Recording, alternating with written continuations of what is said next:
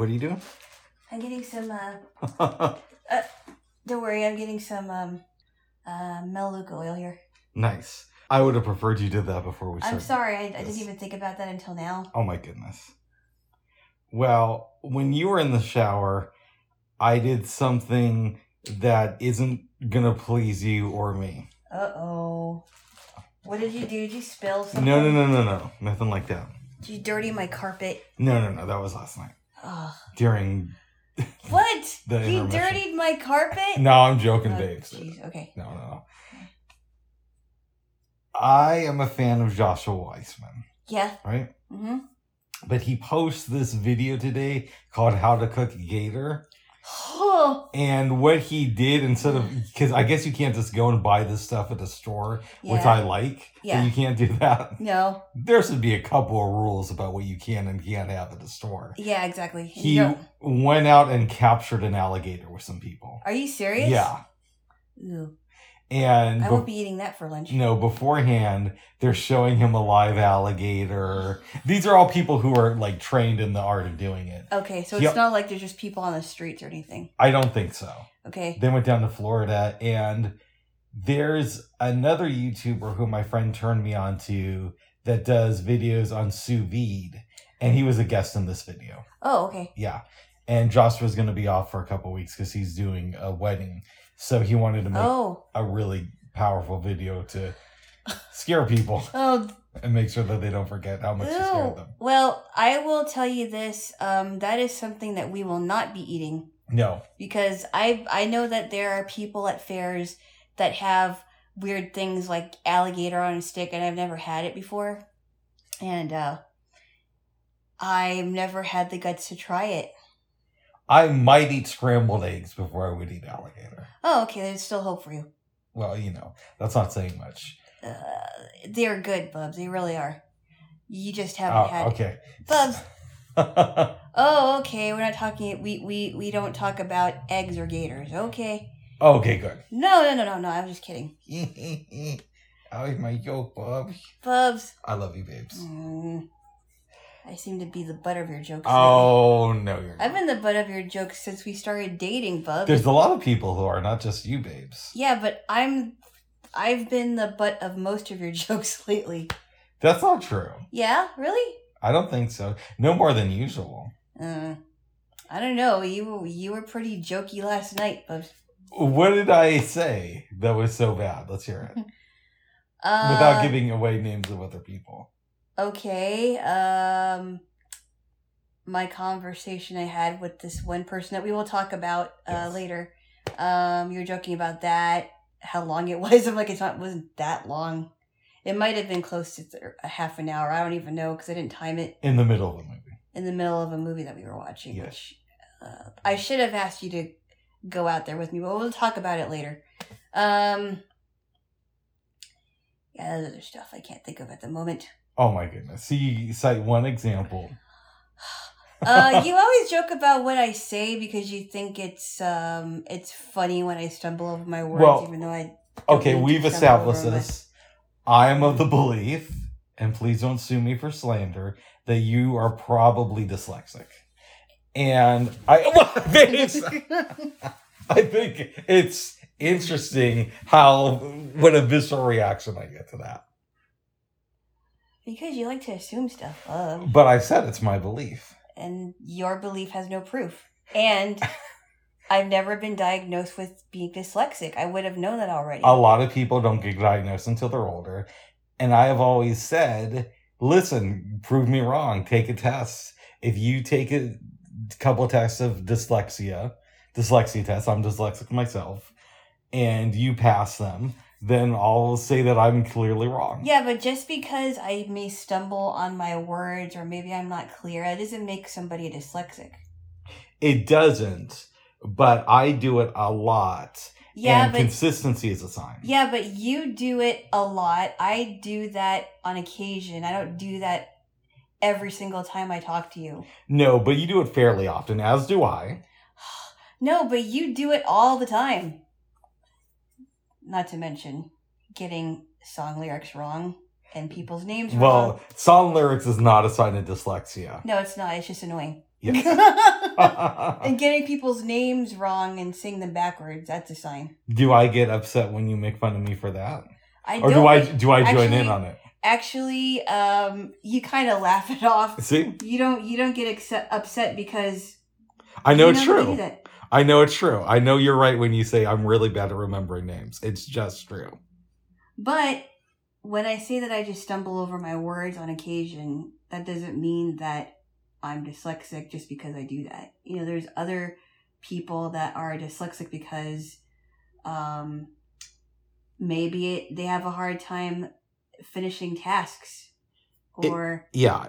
It take maybe uh, it takes many different forms, but you also have to look at things like consistency. So if you only stumbled over your words once in a while, it probably wouldn't be dyslexia, but you do it a fair amount. it is once in a while. Bubs. Okay. All right, babes. You're just thinking that it's a fair amount because you do it a fair amount.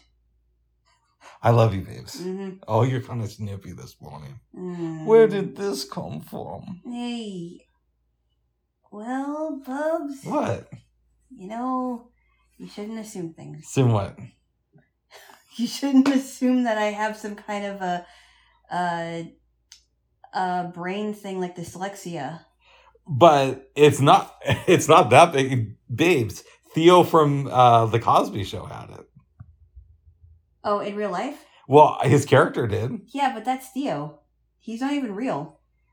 I know, but Malcolm Jamal Warner is a real person, but not Theo. but I'm saying, babes. I didn't know that Theo had that. Yeah, they talked about it in the show. Oh, They did I when don't he. remember that episode. They, I think it was more than one episode, but my point is, if they can in the 1980s slash early 90s have a mainstream character with this thing and it not be the end of the world, then you know it's we've moved past this actually as being like a thing thing. It's still a thing, but isn't like a huge thing. And I often feel too, babes, and you've heard me go on this rant before.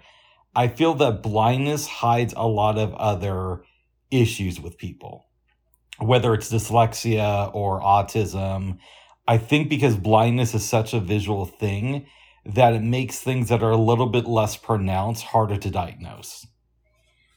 Because I've been to school with a bunch of kids who had emotional problems, Yeah. mental disorders, and it's really sad because some of them had maybe anxiety, maybe depression, maybe depression, and they have to take pills for that, which is really um, disturbing to hear. Um, but I've been to school with a lot of uh, with with a few blind people that I believe were autistic. Mm-hmm. Yeah, But you don't have to take any pills for dyslexia. You just have to change the way you approach things a little bit. You know. And if I'm wrong, then it's like I'm wrong. What it shouldn't, it shouldn't really get to you because if I'm incorrect, then I'm just I'm just saying something that's not true, oh, and I'm not stating it as, as a fact. Maybe I'm when I'm joking, but when I'm being serious, I'm saying it is. This is a belief I have about you. It's not the end of the world. I have it too, and life can go on. Mm, okay, Okay. How do you feel? Do you feel better? I guess. I don't know if I feel better about it because you're still gonna make fun of me for it, I am. and I'll make fun of. Well, I I don't even make fun of you really. Oh, that's good. See, you're setting an example for me to learn from. really, but you haven't learned from it. Well, I'm a slow learner. What do you expect? I have dyslexia. um, you can learn from it as much as I can. Oh, Bubs, babes. bubs. Babes. Well, I hope you're not too mad, babes. No, I'll get over it. Oh. I don't get. I don't stay mad at you for too long. And I don't know why you're mad at me now because, you know, I really haven't made fun of you that much this weekend. You always find opportunities to do that, Bubs. But I do that with everybody. Mm. Okay, I'm taking names and numbers. Oh, I'm just kidding. No, I don't need to know their numbers. Okay. But uh what should we talk about? Well, give me a kiss before we move on, just so What? everybody knows that we're good. Okay, well can I just hug you? If yes, you can just hug me if there's a kiss at the end. What? Yeah, so let's do that. Just hug me and then have a kiss. Oh my goodness. Then it would just be a hug and a kiss. Yeah. Smell like sunscreen. Thank you. The uh, JWO sunscreen because I put some on hmm before we started doing this. I've been reading that sunscreen actually takes like something like 20 minutes before it activates. Wow, that's interesting. And today's supposed to be super hot Yeah. Well, I'm glad you did that. I'm two babes. Did you um do you put any sunscreen? Oh wait, you're gonna wear a hat, so I am. okay. So you don't you don't worry about your head, but you worry about other stuff. No, I put some on my head too, Oh, you do. just to be on the safe side. I used to put like a spraying a spray sunscreen on my face, Mhm. And I don't do that very. I don't do that much, just because um I get um I get moisturizers. I get moisturizers that have sunscreen in them. Yeah, and also you're a darker complexion, so you don't have to worry about it as much. Yeah, I still put it on though. I don't want to. I don't want to uh, get in a situation where I could have melanoma. Yeah. Yeah. Or where you're just like sunburned out or, you know, something like that. Yeah, just don't uh, don't fall asleep in the sun because you can be get sunburned by the time you wake up. Or you can get eaten by an alligator in Florida. And a lot of will be like, Bob, it's no big deal. Just one person got eaten by an alligator. I never said. See, you're making fun of me now, Oh, Bubs. sorry, babes. Uh huh. Yeah. I, okay. I thought we moved past that. Uh huh. Mm-hmm. Well, but you see what I'm saying, though. mm No, I just think you have to be where the alligators are before uh, you feel very, very afraid. Afraid that They're all over uh, Florida, babes.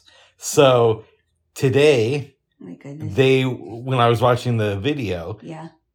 they took Josh to some house Yeah. and they said that there's the owners are having an issue with an alligator that's been jumping in their kids' pool and just hanging Oh. out there Oh wow. and has no fear about this. wow. Yeah. So in Florida, they ain't no joke. So, so what did he do? Was he afraid of the alligator? Yeah.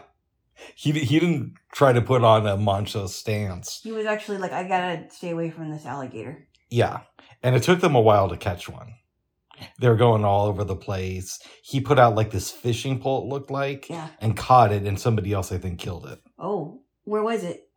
Somewhere in Florida. No, but like, was it in a lake? I Was it in think a lake Okay. near somebody's house. Wow. Yeah. I went into the water in Florida. Yeah. I told you this, right? Yes, you did. And How long I were you in there? maybe for like 30 minutes. Uh huh. It was an empty beach and it was me and my mom and I really regret that now. Why? Because you were you were bitten by an alligator. No, No. but I could have been. Yeah, but she had fun in the water, right? I guess. I mean, I wasn't like 5 or anything. Was it was it nice? Was it warm water? It was okay. It was in January of 2013. Oh wow. So not super hot. Okay. Yes. Okay. Sometimes um Hawaii's water is a little bit cold when you get in. I know it can be. And the and the Pacific Ocean's kind of cold anyway. It's not super cold obviously, but it's it's cool when you get in there and then eventually your body acclimates to it, I think. Mhm. I'm glad that they don't have an alligator issue in Hawaii. No, because Hawaii I, I I believe Hawaii is still rabies free. Is that true? Yes. Nice. The uh, Hawaii was rabies free uh as long as I can remember. That's pretty cool. Yeah, so they don't just let any animals in. They don't just let any animals come in. They have to make sure that they got all their shots and everything. Except for rats. Except for rats. Yeah, there's tons of rats in the line now. There's rats everywhere, Bubs. But they didn't used to be there. I think they came there in cargo ships. When? When uh, white people were showing the natives how much better life could be. You sure there's a lot of well, yeah, there's but there's there's rats everywhere though, Bubs. But I believe, this is what I've read, they came over in ships. yeah. You know.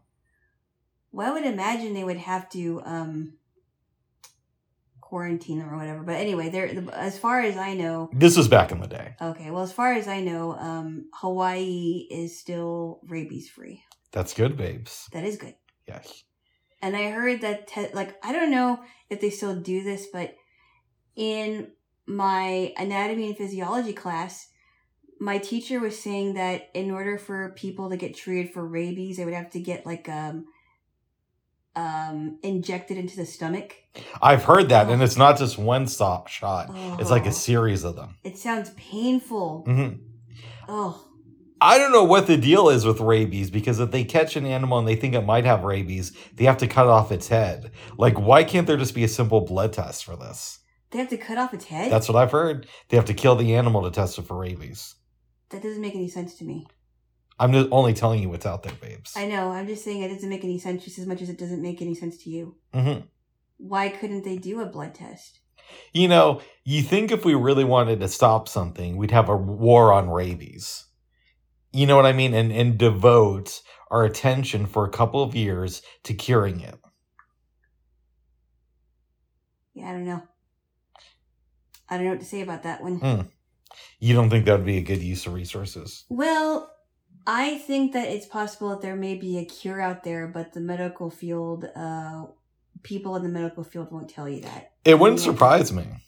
And then, like, well, just for cancer, right? I mean, people are spending so much time researching cancer when there are ways that people can be treated for cancer without uh, chemo or radiation, but the medical field um, would tell uh, doctors now that um, they have to take uh, chemotherapy and radiation because it's the only thing that they should take. Give me an example of a way they can treat cancer.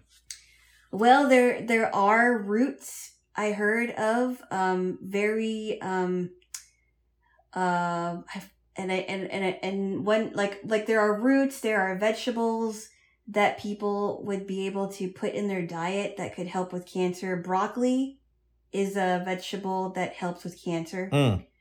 Um, certain berry juices, like the one that I took, uh, Goji berry. goji berry juices, as, as long as they're pure juices, can help with um, uh, cancer. Um, there are ways that oncologists have found to directly treat the cancer cells instead of um, instead of treating other cells with it. Oh, interesting. Um, but they have a risk of losing their jobs. Um, and they are, um, you know, some have almost lost their jobs, but they're still, they still have their jobs. But I think what they had to do is have like a private practice. So I think that there are, are several ways to cure cancer, but, um, but the cancer industry is a, a two billion dollar industry because of the drugs that It's got to be more than that. it's probably more than that. They have convinced these patients that chemo and radiation is the only two ways, are the only two ways that can solve uh, their cancer problems, and it's not. And it's really, really horrible for your body. hmm Doesn't even matter how old you are; it's horrible. Well, you're not going to get an argument from me on that one, babes. Yes. I've never had chemo or radiation. I mean, I've we all You have a certain amount of radiation, Yeah. but not the type that fights cancer. And it doesn't sound fun. I, I think I would prefer to die than have to go through that. But who knows? Yeah. There i think there's there are more effective ways of of dealing with it and it doesn't have to involve hair loss it doesn't have to involve mouth sores because that's one of the side effects of chemotherapy Ugh. It doesn't have to involve like taking the coating away from your throat which is a side effect of radiation that was really horrible i did not like that at all That sounds horrible. it is Yes. and there's another side effect of radiation where it almost feels like you have um some sunburn Ugh. yeah Yeah, I've heard that from people too. Not good. No. Yeah. No. But anywho, let's get off of that. You don't want to talk about cancer all day? No. No. It's not the thing that I start talking about when I am doing something like this with a person. We were talking about brain aneurysms earlier Yeah. because Dr. Dre had one. so scary. And they were talking about him on an interview I was watching with TK, TK Kirkland on Vlad TV this morning. wow. They were playing a clip of Michel'le. A.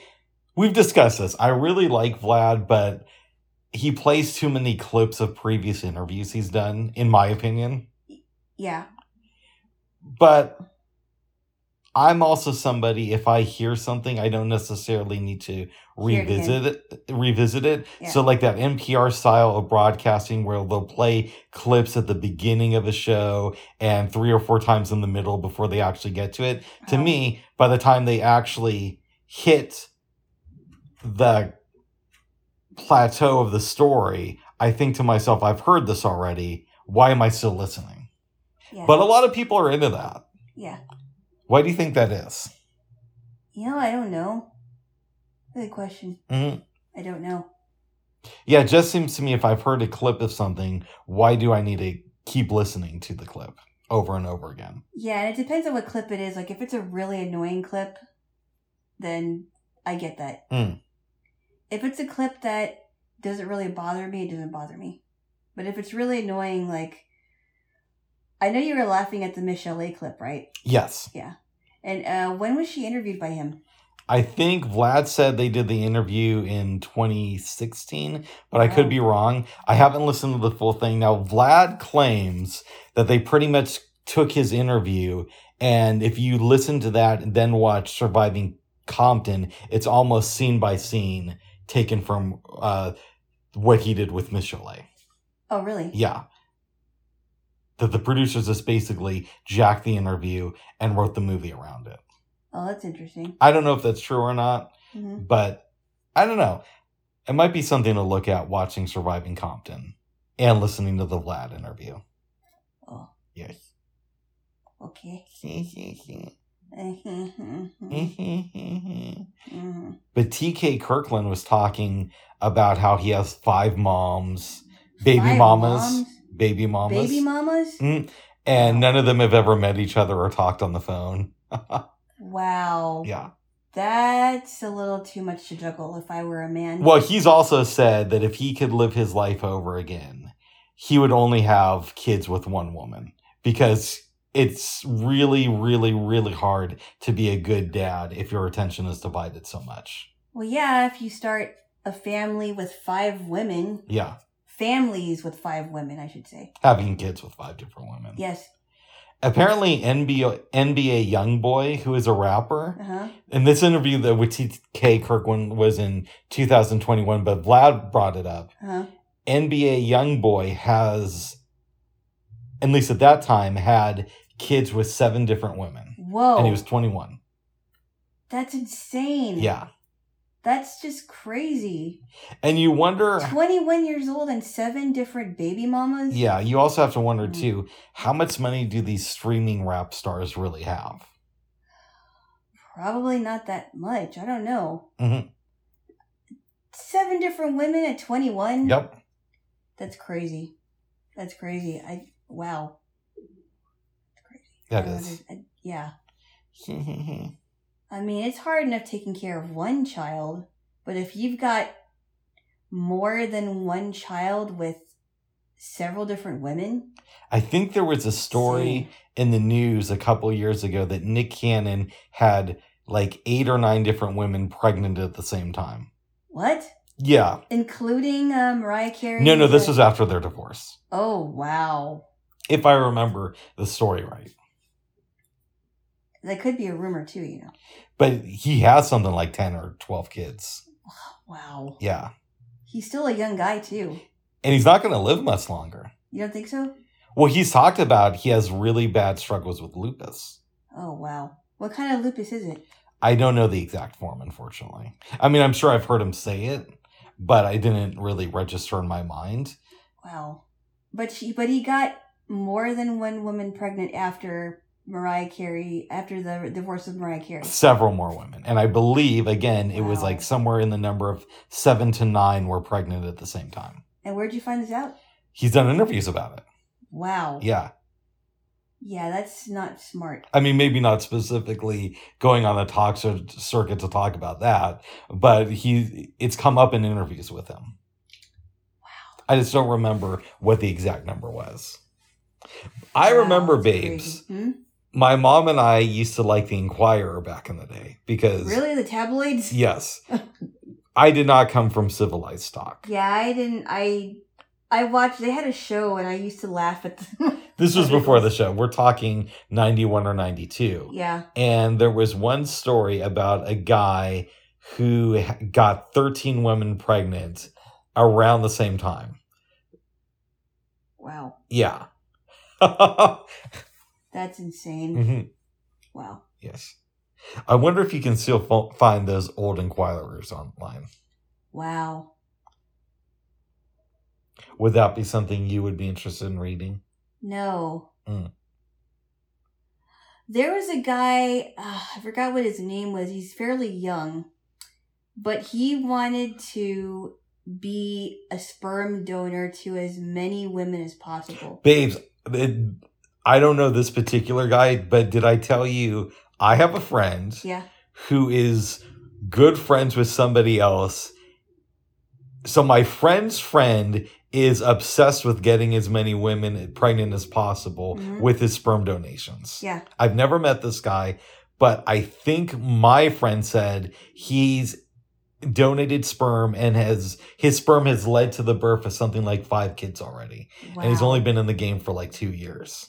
And that's not counting the two kids that he's raising that are also That's his. just crazy. Yeah. Some people have these weird ideas. I don't get that. And and and he's call and the okay, so the guy I'm talking about, he's calling his kids he's calling the kids his kids, right? Mhm. But he's not raising any of them. He's just getting women pregnant with his sperm. Yeah. That's all. He's just a sperm donor. He's not a father, but he thinks he's a father because he helped create these kids.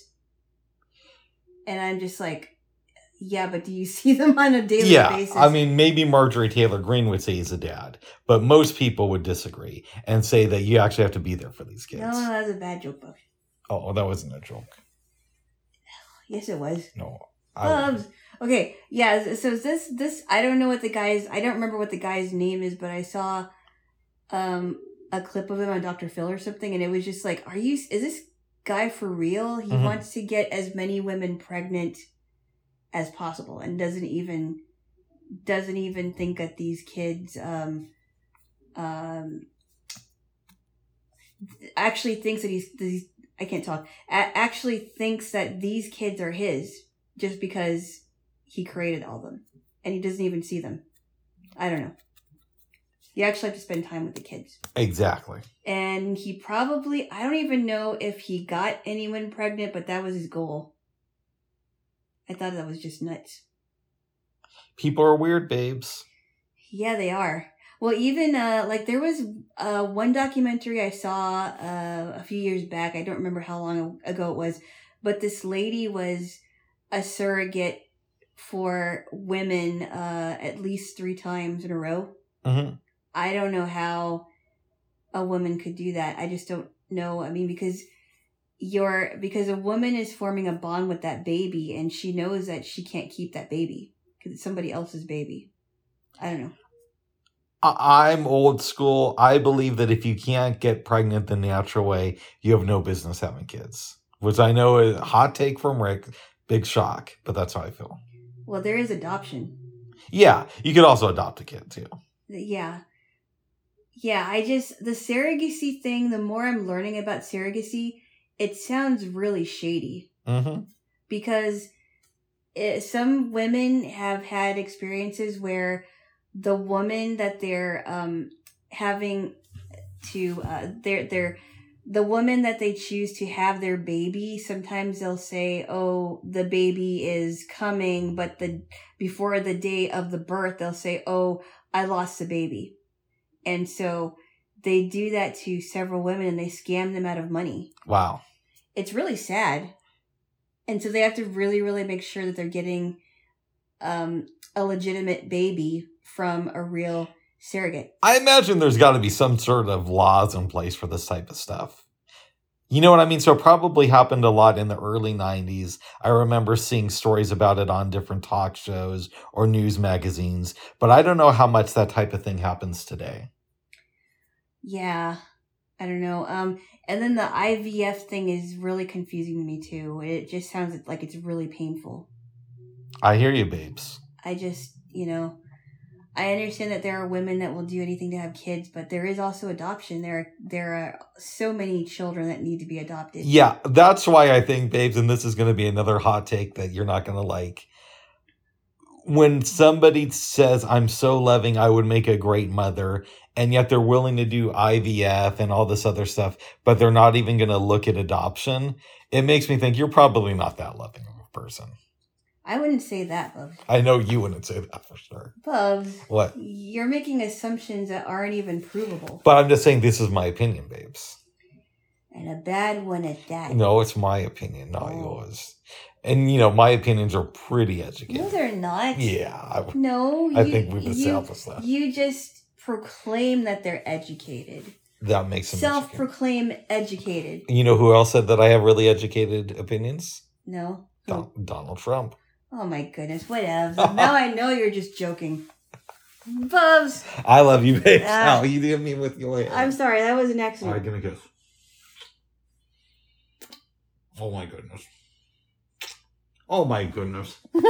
you licked me, and then I rubbed your spit on your hand. hey, Hey, don't take me back, Bob. Bub, okay, I was just joking. I know, I was just joking too, babes. Ooh, now I smell like sunscreen. nice. Really good. I like that there, j Whoa. Okay. Yeah, I'm not looking forward to that heat. But once I get back to my place, I want to make some chicken jambalaya tonight. And I know that's a hot recipe. Yeah, it is a hot recipe. But I'm going to be having my fan on. And I like hanging out in the kitchen. oh, you know what? You got to be careful. It's going to be windy out there. I know. Yeah. I don't like that. Hot like and windy. Oh no, I don't like cold and windy, hot and windy. Yeah, just be careful. Just give me temperatures between like 60 and 70 degrees and call it good. 80 to 85 degrees is good too, as long as it's not over 85 and Oh. not above 90. Well, good. Not over 85 and not 90 and above. It's going to be really weird, babes, in a Mhm. couple of decades, if even that, when we have wars over water on this planet. How is the U.S. going to respond to stuff like that? First off, we don't even know if we're going to have water war over waters. We don't even know what's going to happen the next decade when it comes to our currency. That's a good point too. Yeah. We don't know that. It's just it's speculation. what I'm was it? at- What was that thing you were telling me about? Um, NBS or something? what? There's some acronym. Banks are tr- uh, changing over their currency in July. Um. What? Oh, oh, uh, um. Uh, let me think. Let me think. Um. No, NBS. Okay, babes. Maybe I don't remember the exact acronym, but there was some lettered thing, and banks are supposedly changing over their currency in July. Is it CBDCs? Maybe that's what it is. Yeah, it has to do with um, um, CD, CDB, CDBCs. Okay, br- break it down for me. So basically, uh, banks and possibly credit unions are going to change their currency or want to change their currency to digital currency by July of this year, which really, I don't know how they're going to do that because they would have to change everything. So, what does that mean? Does that imply that in three months we'll no longer be able to go to an ATM and get actual cash? It implies that we may not be able to use our debit cards to get our money. I don't know if that's correct, but it's going to be hard for us to um, get access to our money. I don't know what they're going to do about that. I don't know how they're going to change it. It would not. Um, it, it's not. It's like the worst time to do that. The worst time to do that. I don't know how they're going to follow through with it, or if they're even going to be able to follow through with it. I don't know. Um, so I don't know if you, I don't know how long you have your card for. Until 2027. Okay. So I don't know. I, I don't know. It it's a little bit scary. I'm not sure how they're going to do it. Do some I'm- research into because it's going to affect you too. It's going to affect all of us, not just you and me. All right, well, then read up about it. Let me know. Well, you. Well, you're the one who's bringing it to my attention. I know, but you should read on it too, Bubs. Okay, but you could. You shouldn't. oh, You shouldn't wait for me to do it. It's enough that you give me uh, homework to do. oh my goodness. It was sending you back to school there, Jay. Whoa. Mm. I got not going, yeah, Bob. Bubs, All right. it's a little bit scary. Yeah, but I kind of feel like in society nowadays, everything is a little bit scary because there's this, there's global warming, there's disruption in our political system, not to mention AI is becoming a thing.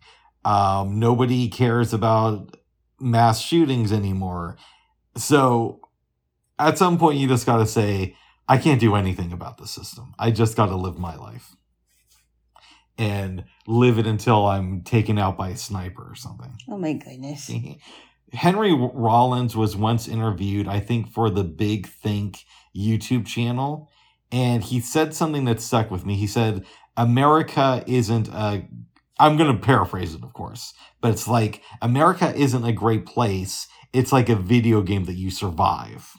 that's a that's a weird statement. I think what he was trying to say is you don't get the American dream, you get to survive in America for as long as you can because it really is designed as a place where the middle class is dying, the upper class has all the power, and most of us are just fighting to stay alive another day. You're not gonna like my um, take on this because it's not it's an unpopular belief. Uh, of course, go ahead. Because America has turned away from God, that's why we're going through all this. I really think it is. Okay. I think I think America is going through some spiritual warfare, and I think because um, so many people have um, have uh, turned away, and this this thing has happened in Israel over the years. It's still happening right now in Israel. Um, our country, I honestly think our country is being judged right now. So that's why right now we are not um, thought of by other countries as a country to look up to right now because of uh, what's been going on the lawlessness, the homelessness, um, the um, the lawlessness, the homelessness, uh, the collapsing of the economy, all this stuff. It's it's uh, because of uh, because of leadership, very very um, unlawful leadership and leadership that is not um, for the people. It's it's that's why all these things are happening. I think it's I think it's a spiritual thing. I really Well, do. There's some truth in what you're saying about the leadership being at fault.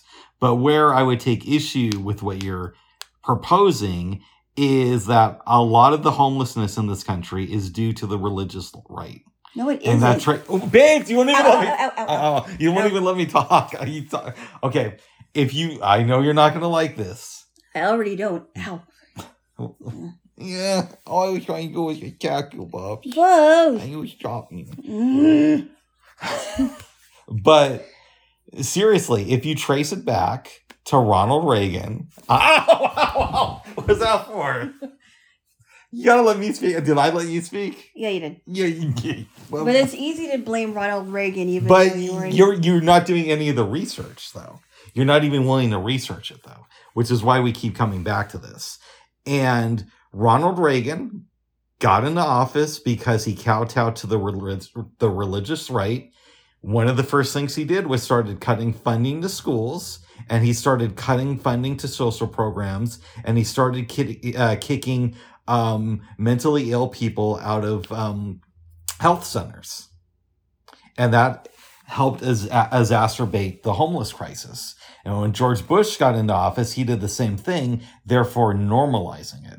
And it's just conti- uh, to continue to get worse throughout the years. Now, that doesn't excuse anything that Barack Obama or Joe Biden or Clinton has done. But what it does mean is a lot of this started with Reagan. Okay, well, first House. off, how would you explain the um, the Christian missions who have uh, stepped up and taken the homeless in and actually given them a way to um, get a job and to move into their new houses or apartments? There's a couple of different ways to talk about this. One, Christianity, as you know, is not a monolith. There's many different divisions of Christianity. But what I will say is one thing I've noticed from conservative Christians is they're very quick to say that somebody who's doing something counter to what they like is not a Christian. So if we research these organizations that are Christian ran and that are hoping the helping the homelessness, my guess if the if there were too many liberal Christians in that organization,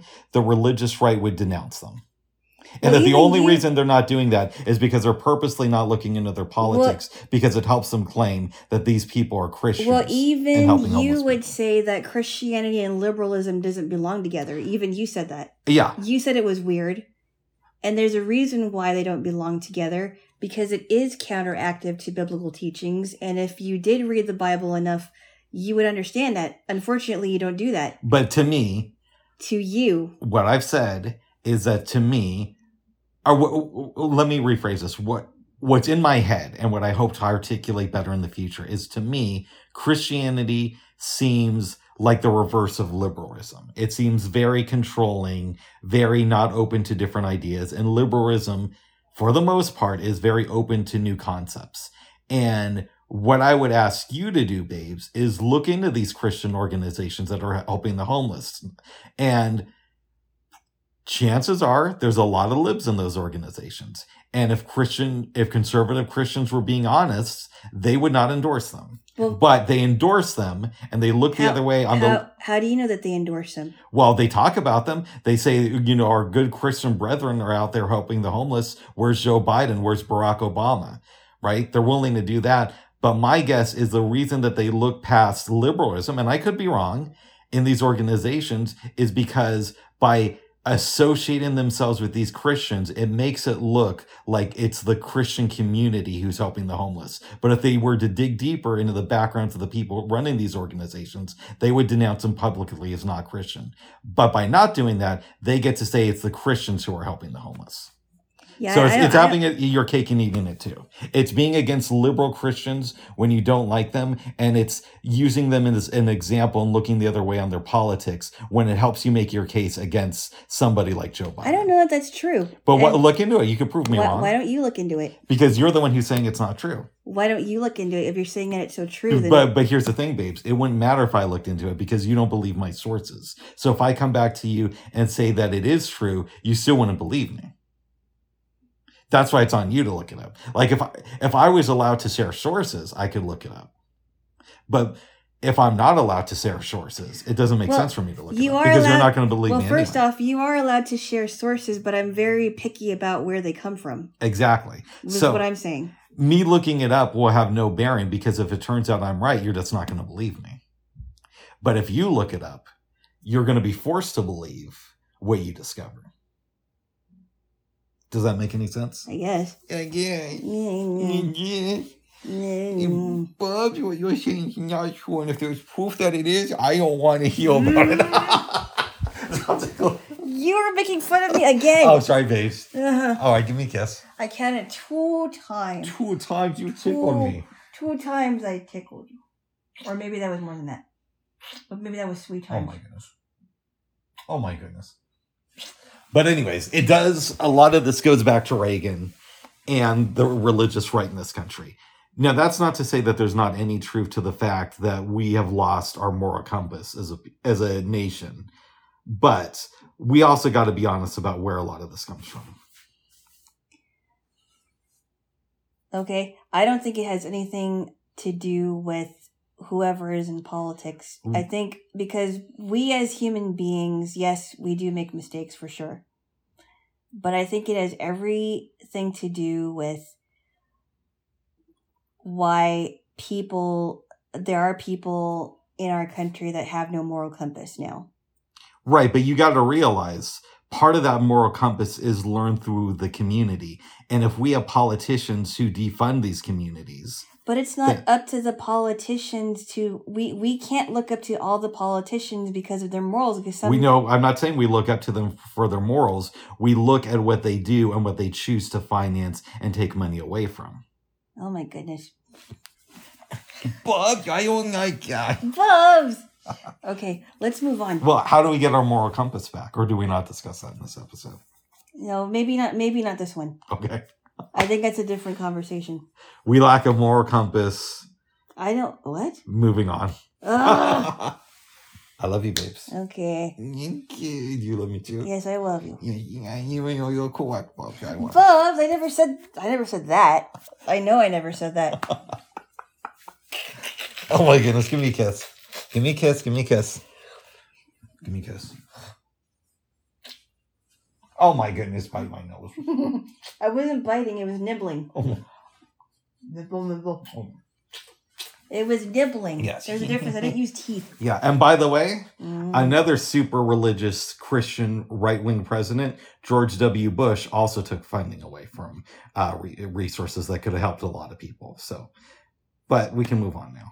Yeah, you already said that earlier. Not in this episode. I talked about you his said that in son. this one. I talked about his son. Oh. All right, I'm sorry, his father.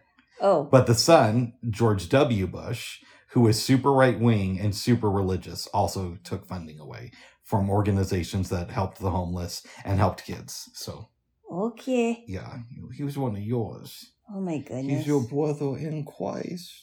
Mm. but, anyways, we could talk about George Dibb all the time. Yeah, your snide remarks are really uh great, I guess. What's my line remarks those, babes? snide remarks. About what?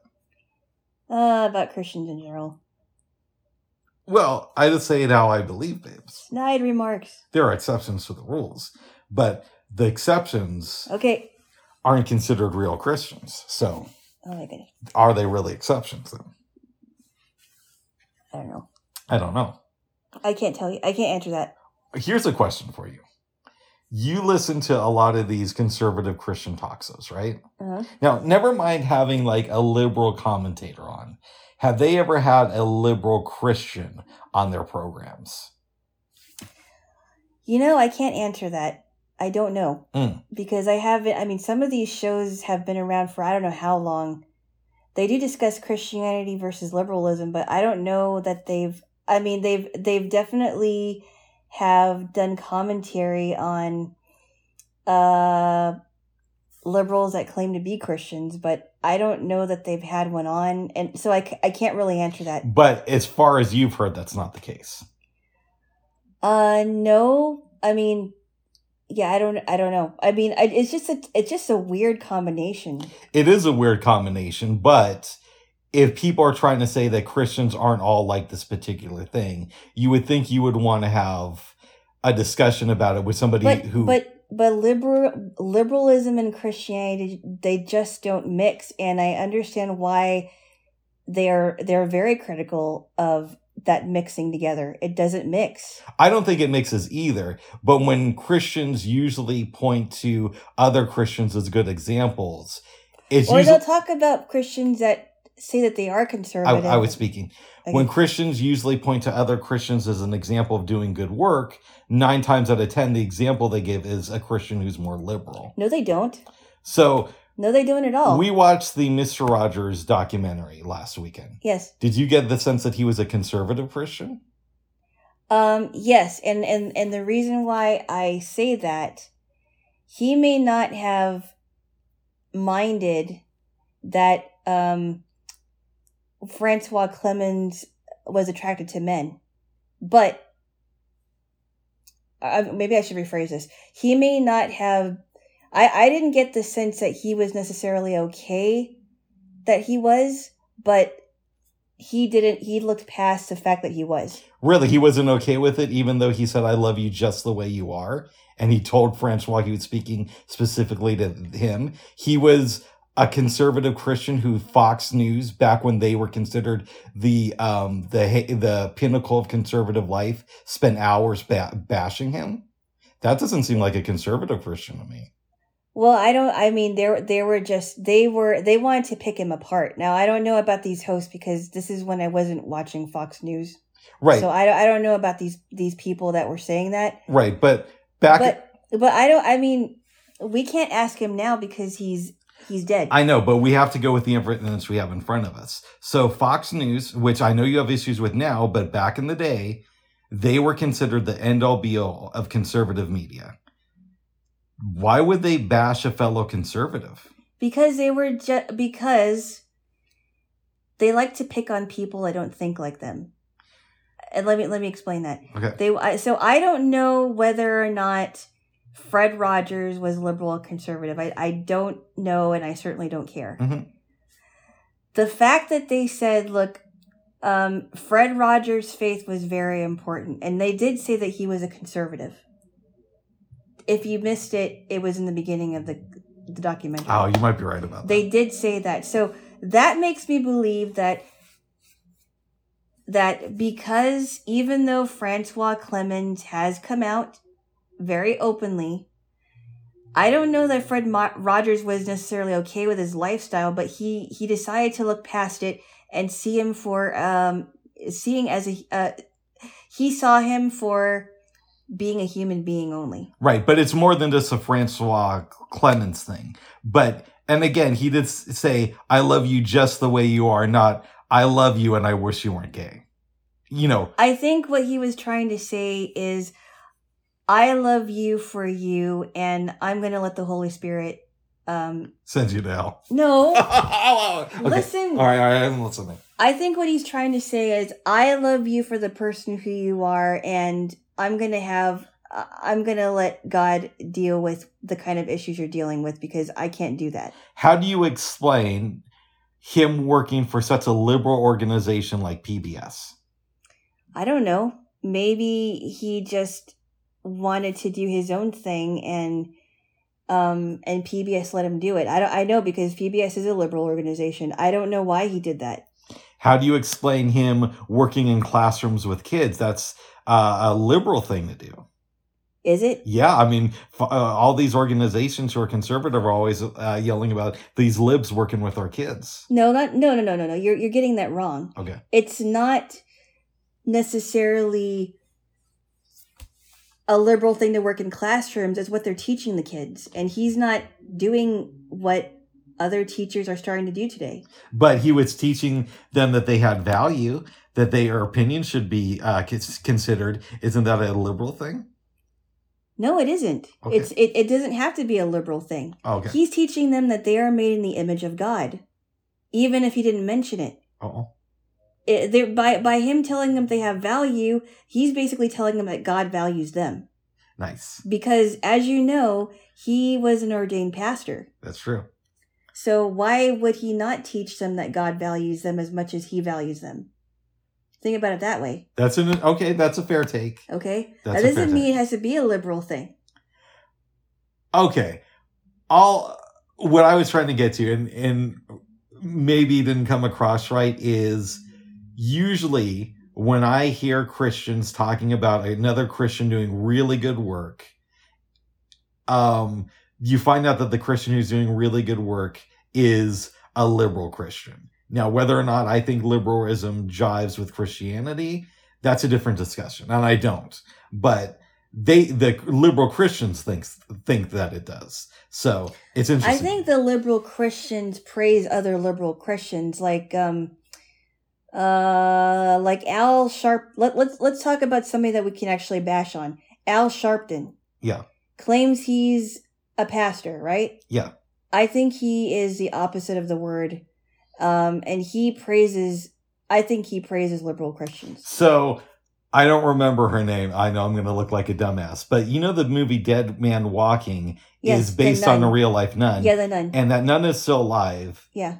And I've heard that she is like super lib. hmm So what what would you say about somebody like her? Uh, that would make me scratch my head a little bit. So I Oh. don't know. I, yeah, I don't know much about this lady, so I really can't comment. But that would make me scratch my head. I've met liberal pastors before. I don't understand that either. Even though I don't understand it, which I don't, when I think of Christians doing good work, again, my mind goes to liberal pastors. It doesn't go to these people who always talk about God hates this and God hates that. Well, that's a different. That's a different kind of people. That's the Westboro Baptist Church. It's not just them though. There are other Christians who, and it doesn't. It's a lot of it now in the media. It's it focuses on sexuality, but it it's not just sexuality. Um, you know, there are uh, pastors I'm sure who talk about God hates you when you do this, uh, and God also hates you when you do that. Like there's so many Christians. Yeah, but you're assuming that God hates a person. It's not the person, it's what they do. There's a difference. Mm. It's God hating the sin but loving the sinner. And and and and, well, and, and people that are not Christians will make assumptions that God hates gay people when that's not We- ac- that's not true. we can easily take this off of gay people. I, and I'm just using But- it as an example. But we the, let's use another example.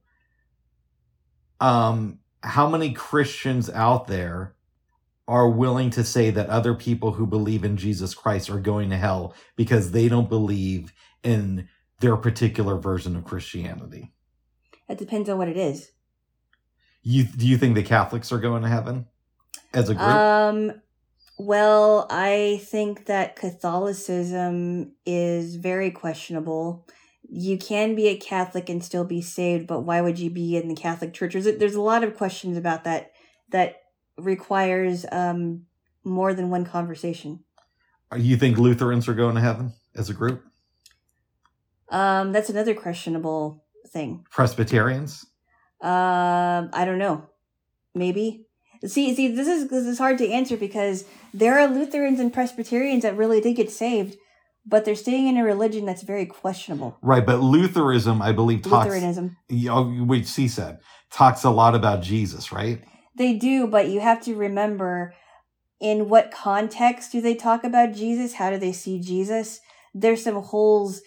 I, I need to look at their doctrine. So w- what I'm trying to point out to you is it's not just gay people. It's y- yes, uh, th- that gets a lot of media attention, but it's also other members of the Christian faith are told that they're going to hell for not believing what specific members of the Christian faith believe in. Even if those Well- other members well, are well, raised to believe in Jesus Christ and never if- question. if there is if it's contrary to biblical teachings and you have to remember it doesn't just go back to what other christians think but it goes back to biblical teachings teachings if they're not following very essential doctrines then there's some question there Mm.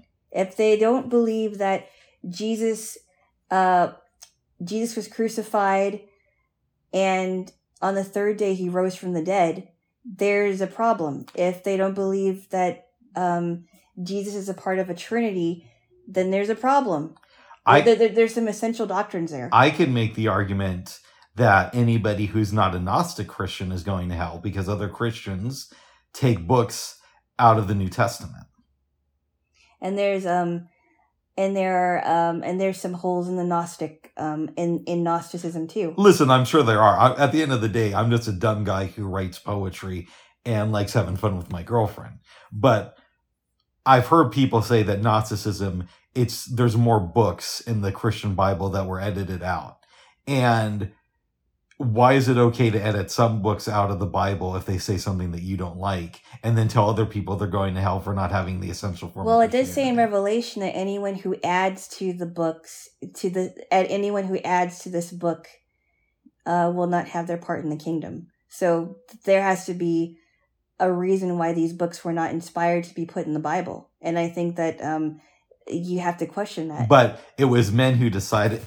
Well, hold on. It was it was men. Bitch, you're talking. I like. I tried to have it like. I didn't. I, wait a second. I didn't Uh, tickle you. That's a signal to move on.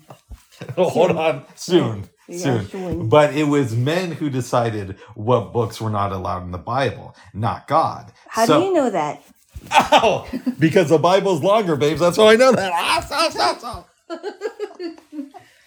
Bubs, I'm getting twig on here. Bubs, no, no, I'm yeah. She I'm was not- getting twig on you. No, this. Bubs. This is a whole nother conversation that we can't really explore right now. No, no, I'm serious, Bubs. It's it's it's like it would involve several conversations. Uh-oh, am I making too much sense again? No, I'm sorry, Bubs. Okay, let me finish my point, babes, and then we're gonna move on. So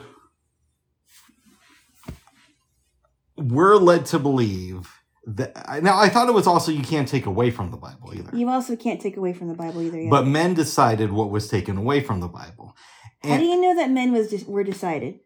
Well, how did those books not end up in the Bible? Because The they Gnostic were not Gospels. inspired. They God did not inspire those books to be written in the Bible. How do you know? No, how do you know? Seriously. Because I believe that everything in the Bible is inerrant and infallible, and if God said that these books, um, if if there were were reasons why these books were not in the Bible, then um, I'm not going to argue with it. So and Let- there has to be more. hold on. Let's what? examine this. Bubs. So- we're on this subject. Like we're, we could be talking about this all day and never get to the other stuff. I know. That's why you. Ouch! Ouch! bitch. That's why you should let me say my part, and then we're gonna move on. Okay, well you keep on going on about it. Because you keep interrupting me. Do I? Yes. Oh. Yeah. Yeah. Yeah. Okay. You don't believe the mainstream media, but yet you'll believe the mainstream media if they say that the King James Bible is the Word of God and the only Word of God. Think about that. Just, know- ju- just think about that. What are you talking about? Okay. Uh, you've told me uh, in recent years that Fox News is not what it used to be, right? Well, let's take Fox News for an example, Okay. because it's fun to pick on them. Um, but if a host on Fox News said that the King James Bible is the version of the Bible that everybody should read, you wouldn't question that.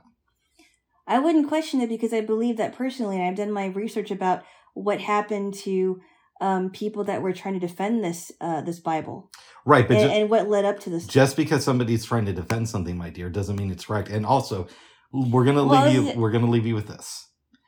If somebody translates the Bible, you don't know that it's been translated correctly. So, in a sense, they're tampering with the Word of God. You are reading a book written by, uh, translated by somebody who's probably burning in hell right now. Really? Yeah. Yes. Yes. Ow! Ow! Ow! ow. Stop it! Stop it! So you're reading. Think of it like this, babes, and then oh, babes, babes. Then we're gonna move on. Eh, When you pick up that Bible, you are reading about God from somebody who translated it, and the person who translated it is more than likely burning in hell. For How would you know that? Because they translated it. They changed the word of God. Really? Yeah, Do you know anything about Kim, the King James Bible history? uh, I believe Did- did- it did- was. Ter- I, I thought way- we were moving on. Well, no, I just want to ask you one more question. Yes. By the way, that documentary that I asked you to watch, did you watch the whole thing? Because you said you only watched a little bit of it. I have not finished the whole thing. you have to watch the whole thing. Okay. You need to watch the whole thing if you want to understand the history of what led up to the King James Bible. It's very low budget. it doesn't matter if it's low budget. I told you to. I gave you an assignment and you didn't follow through with it. Oh, I didn't. It wasn't praised as it was an assignment. Well, now it's an assignment. Okay, so now I, I will. now you forced- really have to read. Like, now you really have to to uh, listen to the whole thing. Oh, great, but babes. What? So every time you read the Bible, you're reading it from the person who translated it for you is burning in hell because they added or took away from the Bible. Because part of adding or taking away happens No, they're when you it- translate a language. it- And with that, babes, we're moving on. Oh, oh, oh, oh. okay. Okay, I'm sorry. You're so violent, babes. I'm not violent. I'm just tickling you. Very good. Very Ah! Alright, give me a kiss and then we're moving on. Oh, give, give me a kiss, babes. Give me a kiss. Kiss your good boy and love your good No. boy. Love your good boy. No, I love you. okay, good. That's all we need to hear. Those are some things that I don't think you understand. Oh, there's a lot I don't think you understand. Oh, you're grabbing my ear. Oh, you let me grab your ear, but you don't really grab my. You grab your nose. oh my, just grab my nose. That's cute. Hey, I love you. Never grabbed you there. All right, let's move on. At least babes. not on purpose. Let's let's move on, babes. You say sorry. I'm sorry that it's time to move on. Oh, well, I thought you wanted to move on. yeah. We'll move on. Yes. Moving on. Move it. Shall we talk about what happened in the middle of the movie, or after we talk about what happened with dinner? Let's talk about uh, dinner first. Well, first, Yeah. we did. I showed you some exercises. Yeah, we did. That was fun. It was. I could feel uh the resistance. Mhm. Um, and you did some exercises too while I was on my computer because I was doing some tech stuff. I feel good about that. It was really cool. I feel damn good about it, babes. Okay, Yes. I know. Then we ate dinner. Uh, I made some spaghetti um a few days ago, and I had to say I think it turned out pretty good. Yeah, Uh, did you like it? I thought it was good. I could have used a little bit more cheese. Okay. And you know what we should have done too, babes, is brought bought some bread Uh-huh. and made it into like Italian style. I didn't even think about that. I, I didn't either. I forgot about it. It was a very hot day, so I wanted to, you know, I wanted to have something on hand, and um, I'm glad you liked it. It was. I wish we had uh, spaghetti noodles, but we didn't have spaghetti noodles. It was just they were fettuccine noodles, unfortunately. But you liked It's it. It's a form of pasta. I did like it. Okay. Yes. I'm glad. Then we sat down and watch some movies. I'm all excited to show you Dead Presidents. Do you, should we get into what happened? Yeah, we'll do that really quick. All right. So we're in the middle of the movie, okay? It's getting to a really good part. I hear a knock on my door. I'm like, who is that? So I said, hold on, let me get the door. And what I should have done was I should have asked you to go with me because I didn't know who it was. Mhm. And I asked who it was, and it was an um a woman that was on the top floor. She was from the top floor. And she informed me, and I didn't know this, that this month, the month of May, is uh, Blind Awareness Month. Which I thought, oh, okay, that's interesting. I didn't know that. And if we wait until October, it will be Meet the Blind Month, Yeah. So which sounds like you're going to a blind zoo or something. But keep going. I didn't think of it that way. Okay. Okay. Hey, what about Meet the Dwarves Month? Oh my goodness. Do they have one? I don't know. I'm sure they do. Meet the Little People Month? Yeah. I don't know. Anyway, um, but she said that she wanted to put a flyer together to alert people in the building um, that it is Blind Awareness Month, and she wanted to put something together in the community room. Don't exactly know what it is. And she asked me if I'd like to participate, and I said, okay, well, what is the day? And she told me that she wanted to do it on the 20th, but she thought it was a Friday, and I thought, wait, let me think about this. That's a Saturday. It's a Saturday, and and the only reason why I know that is because we have something going on on Sunday afternoon. Mm-hmm. You gotta hike. So I said, um, when do you want to do this? What time? She was thinking early afternoon, like from one to three. I said, let me talk about my boyfriend. I'll get back to you sometime. What, what did you tell her about me? I told her that you're low vision. Nice. Because you said you'd let me talk about my boyfriend. Let no, I said let me talk to my boyfriend. Nice. But I also said he is low vision. Um, let me see about um if he thinks that you know he wants to participate too. Yeah. What? And but she didn't. I, I I didn't get a sense that she knew what she wanted to do for the thing, and so I'm going to text her and ask her what she wants to focus on specifically, or if she wants us to uh, be like a part of a panel, or does she want the three of us to stand in front and have everybody um, ask us questions? What what, what do we want to do? Fill our faces or something. Oh my goodness! I don't know if I, we're gonna see what happens with this, this one. I'm a little bit less excited than JLo over here, but we'll, we'll find out what happens. Well, I don't even know. I mean, because she didn't give me specifics, and she, you know, I don't know what she wants to do with it. Yeah. And you know how Joe Rogan has these three hour one on one podcasts with people? Mhm. That's what Alana had last night with No, it wasn't girl. even three hours. It was like it might have been close to thirty minutes. I had to tell her twice that I had to go. I wasn't sure what to do because my headphones were out in the living room. So at one point I'm just like, I might as well clean the pipes. So I started doing that. Oh my goodness! and then Alana comes in there in the middle of it. um, you know, and she's she's seen me do that before. But it was oh my goodness! Do we have to go there? and then you left the room again. I did because um I was looking for um I was looking for something and it wasn't in my backpack. Yeah. It went in my backpack, so I thought, okay, maybe I'll maybe I'll uh I need something to record. I I never touch Alana's stuff when she's doing other things unless I have permission. You know, within reason. But after I clean the pipes, I'm like, well, what else am I gonna do? And I realized that you have headphones in Miss A. So I hooked up your headphones to the dot and I started listening to some E40. And I was kind of like rocking out to the music when you came back in. Oh my goodness. How did you feel about that? that was weird. I'm like, what are you doing? And you kind of freaked out too because I also don't have like privileges over here. So I can't just say Miss A like this song because Alana is really into that particular playlist. Yeah. So I told you I may have liked some E40 stuff, but I'm doing that to sort of get a, a reaction out of you. You were not happy with that. No, I wasn't, but you said you didn't do that. No, I didn't. And and you tried to do that with um uh who is that one guy that did uh do rag? Oh, Thundercat. Yeah, and you like that when I'm like, why did you do that? Yeah, you freaked out on me. I and I learned my lesson real quick. No, I did because I'm like, hey, I wouldn't like anything that you didn't like. Oh, I wouldn't like any. I wouldn't put it on your likes list. I just assumed that you were enjoying that song and you might want to hear it again. But I was No, wrong. You didn't ask. You did not want to hear it again. No, I didn't. Yeah, Bob. Your your music is too good for you. Close. I give me a kiss. I just like particular music. Oh. I love you, babes. So we'll see what I love you, happens. babes. I love you, bud. Yes. Uh, we'll see what happens. I'm. I may uh, send her a quick text today and ask her um, what specifically she wants to do, Yeah. and then maybe I'll say something like, um, "I don't know if you want me to stay there for the whole time, but I may not be able to because I've Mhm. got something going on that." Yeah. That we totally spaced on.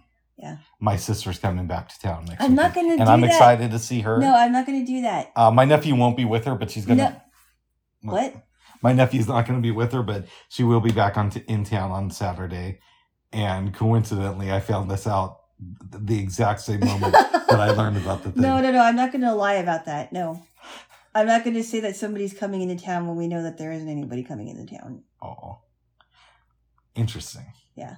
Anyways, we had that happen. Mhm. So, in a way, we watched a movie in two parts. Goodness. Yeah. Yes. And the film was Dead Presidents. Yeah. Uh, there's no burping in the movie, No. but there is in my heart. okay. The film. Do you want to give the overview, or do you want me No, to? I think you you you should because you watched it twice. Okay. Uh. Let's go back to 2002. Rick is trying to make his way through the world and maybe smoking a little bit too much ganja. Yeah. In other words, uh, he was uh, making his way through the world while getting dumb. I was living in my mom's basement and uh, smoking out every night. But I had a Blockbuster card. No DVD player, just had VHSs. Yeah. Go to Blockbuster one night and I'm watching a lot of movies because I had a bad breakup and blah, blah, blah, blah, blah. And Rick's life didn't work out as a teenager the way he wanted to, uh, all that stuff. And I decided to watch Dead Presidents. Really, really enjoyed the film. But again, there may have been some ganja involved. So how could you pay attention to? Okay, I paid enough attention. Oh my goodness. Fast forward to about a month ago, and I'm watching The Breakfast Club, you know, series on YouTube. Yeah. With um Charlemagne. I Not think, the yeah, not the movie. yeah, not the movie. The movie's excellent, by the Okay. way. I think Angela Yee might have been on this episode as Yeah. well because I know that she left recently and she's made certain allegations about the show that Really? kind of sexist. Oh really? At least I believe I've heard that. Was she the only female uh, co-host on there? Yeah, but they're trying to find a new female co-host Oh. to fit in there Okay. now. And I have my thoughts about that, but that's an issue for another time. Okay. They had Allen Hughes on, and they're going through the movies that he did with his brother. Of course, Dead Presidents comes up. He says that it was inspired by a story in a book called Bloods, which is a history of the Vietnam War told by these black soldiers. hmm So I picked up the book, read it, and then I said, we should watch Dead Presidents again. Now, I thought I had a copy of it. Yeah. But I checked in my hard drive. It turns out I didn't. Uh-huh. So we rented it off of YouTube because Apple, you could only buy it and it was like 18 bucks. But YouTube, you could rent it for $4. Which is pretty good. Yeah. So we rent it and then we start watching it hmm starts off it's like 1968 it mostly tells the story of anthony who is when the movie begins about to graduate high school. Hmm he has some friends. One of them skip is played by chris tucker. Yeah. he wants to be a pimp. Yeah. uh, another buddy named joe who is going through life too. And anthony is running numbers for a man named Kirby. And he's a really young guy that goes to the pool hall and Yeah, and Kirby's this older gentleman who takes him under his wing. But he's got some issues too. He does.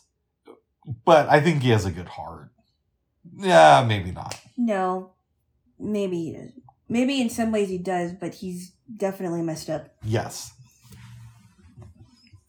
Near the beginning of the movie, Anthony gets into a pool game with this one guy who's just a complete asshole, in my opinion.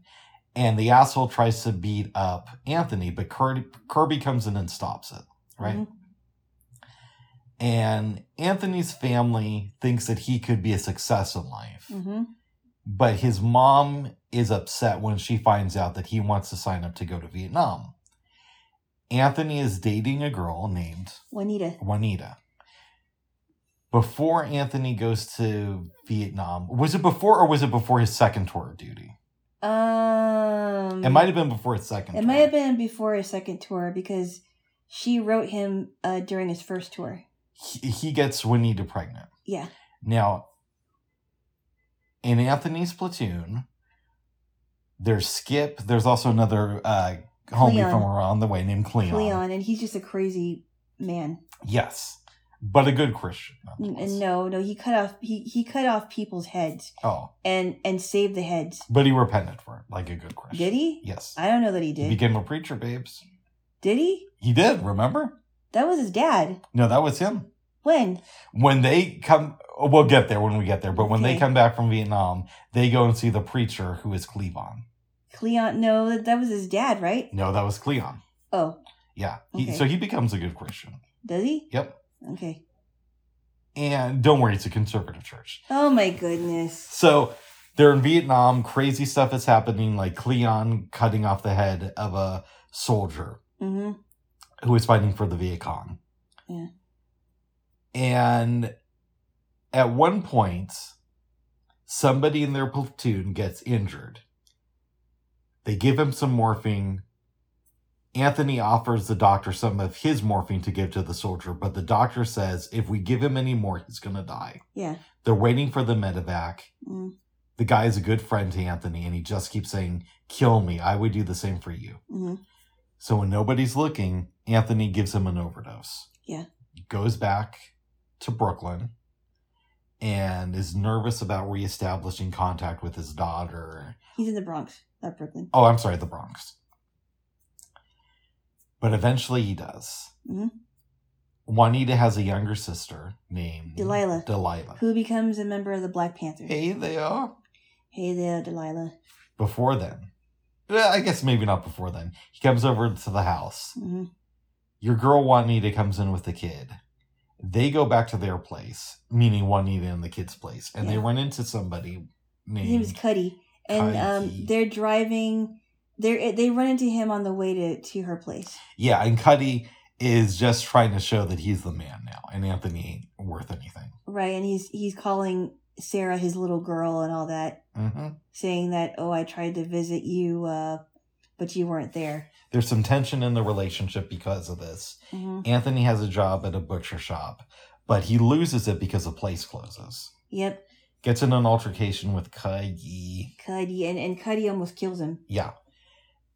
And Anthony ends up leaving your girl Juanita. That's after um he almost kills her. That's right. After he almost kills her. It gave me a lot of flashbacks to our relationship. Hey, Meaning I was like the Juanita in the situation. what, And you were Anthony. Bubs? Yeah. I didn't almost kill you. Okay. You're acting as if I like choked you out or something. No, and I think he he almost did, right? He did. choked her. And she was pregnant. Yeah. With somebody's kid. Whether it's him or his kid or somebody else's. Yeah. Now his by this time his buddy Joe and him have reestablished contact. Joe lost a hand. a hand in the war, but he has a prosthetic and he's really good with explosives. Uh, yeah, apparently. I believe it was Joe who knew about this money transfer that was going to happen. So they get together a crew. He recruits Delilah. Skip is in on the situation, and so is Kirby. Yeah. And they decide that they need somebody else, so they go to Cleon, who has been saved. He's he is he, one of us, a brother in Christ. Oh my goodness! Don't even, Bubs. What? Don't even joke. I would never joke about something like that. You're that. mocking. I would never. You're mock. mocking. I don't believe in humor. Well, I mean, at least Cleon says that he wanted to do something. Um, he wanted to do something for God, but So Uh. Apparently, it's okay to rob a bank if it's in God's name yeah, because that's what they do. that's what he did. So Yeah, people get killed. he's arrested. Yep. Your girl dies, Delilah.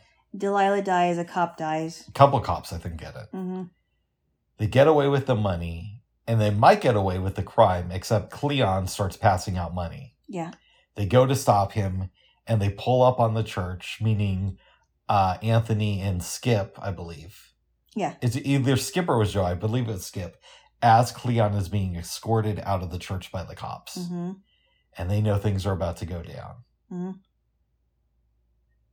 Anthony is about to run to Mexico with Kirby when the cops come into Kirby's place, Mhm. arrest them.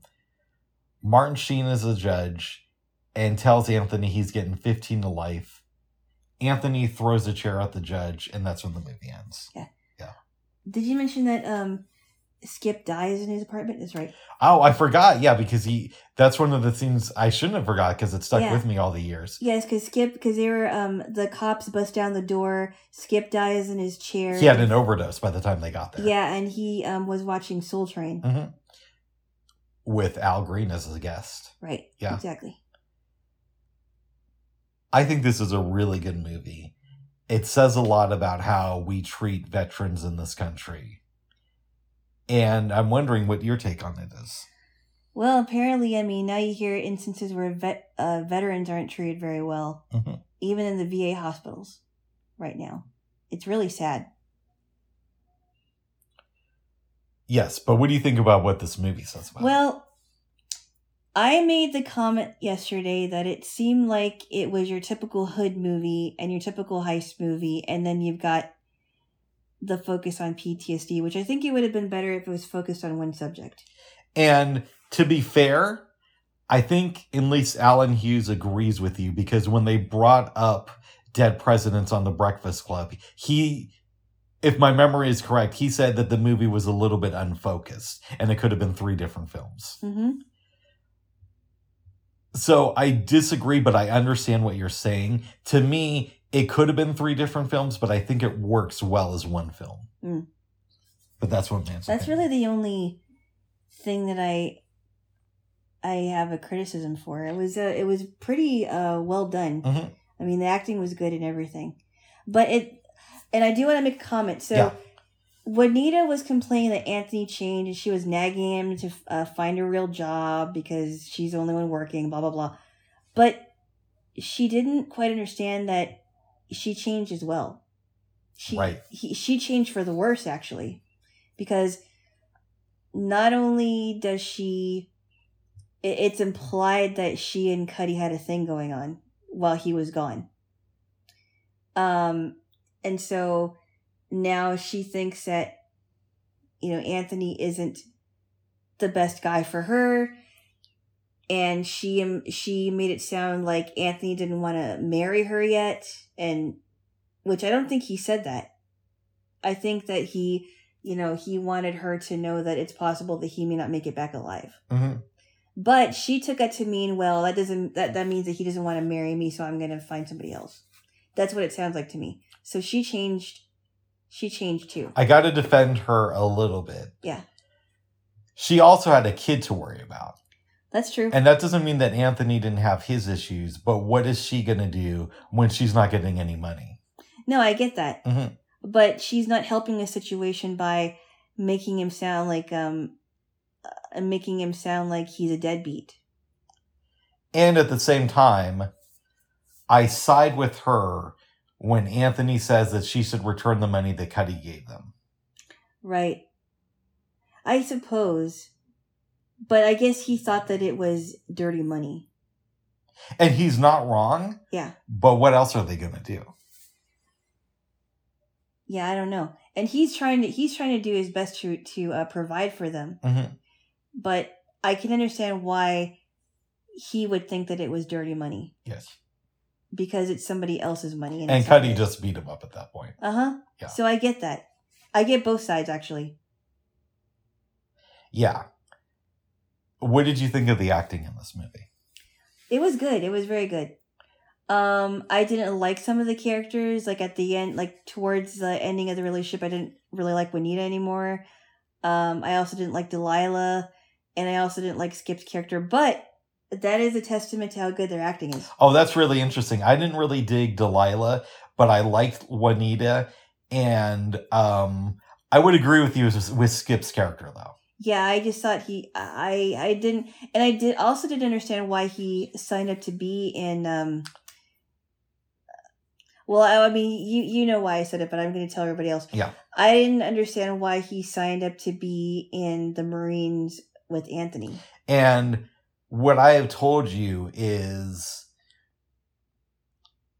back then we had the draft and what i've been told by people who served in the military during vietnam is sometimes you would have an option you could sign up for a specific unit of the military or you'd be drafted and you'd be told which part you were going into Mm-hmm. so i think it might have been a situation like that with skip Mm. where it's like okay i'm going to vietnam either way but at least if i choose to sign up i can choose which division i go into of the military Mm-hmm. yeah.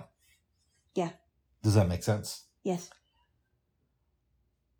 I think that Chris Tucker, he's done films that I've liked, but this is the movie where I think he shows the most range. Oh wow. How do you feel about that? Yeah, I would say that. I mean, he's great in the first Friday movie. Mm-hmm. I wish he would have been in the sequels, Mhm. but life doesn't always go the way you want. No, He's really good in Fifth Element The Fifth Element. Yeah. I've never seen that one. with Bruce Willis. I don't think I've seen that one. No. We got to watch that sometime. Mhm. It's a really weird sci-fi movie, Mhm. and people have mixed feelings about it. Some people like me really enjoy it, others don't, and I think both points of view are valid because it's a different type of film. Okay. Yeah. Not like your typical sci-fi movie. No, he plays a cross-dressing talk show host in the movie. Oh, in the Fifth Element. Yeah, Wow. it's it's a different kind of movie, Wow. but it's really it's good in my opinion. Is he a funny character in the movie? yeah, he's kind of like the comic relief, Oh, okay. Mhm. Okay. Okay. but this is his best performance, I think. Oh wow. How do you feel out of all the movies you've seen? Um, I guess. I mean, I didn't see. I haven't seen a whole lot of Chris Tucker movies because I kind of, in some ways, I kind of thought he was annoying, but I don't know. That's fair. And he hasn't made that many films, No, he hasn't. Yeah, but he's good in this. What did you think of the guy who played Anthony? Larenz Tate. Yeah. Very good. But, and I had to feel bad for his character because he was a really kind of chill, nice uh, guy that wanted to do the right thing and do something different in the world and not go to college because it, you know, it sounded like he came from a nice family. Mhm. But PTSD, uh, sorry, PTSD after the war just really changed him for the worse Yeah.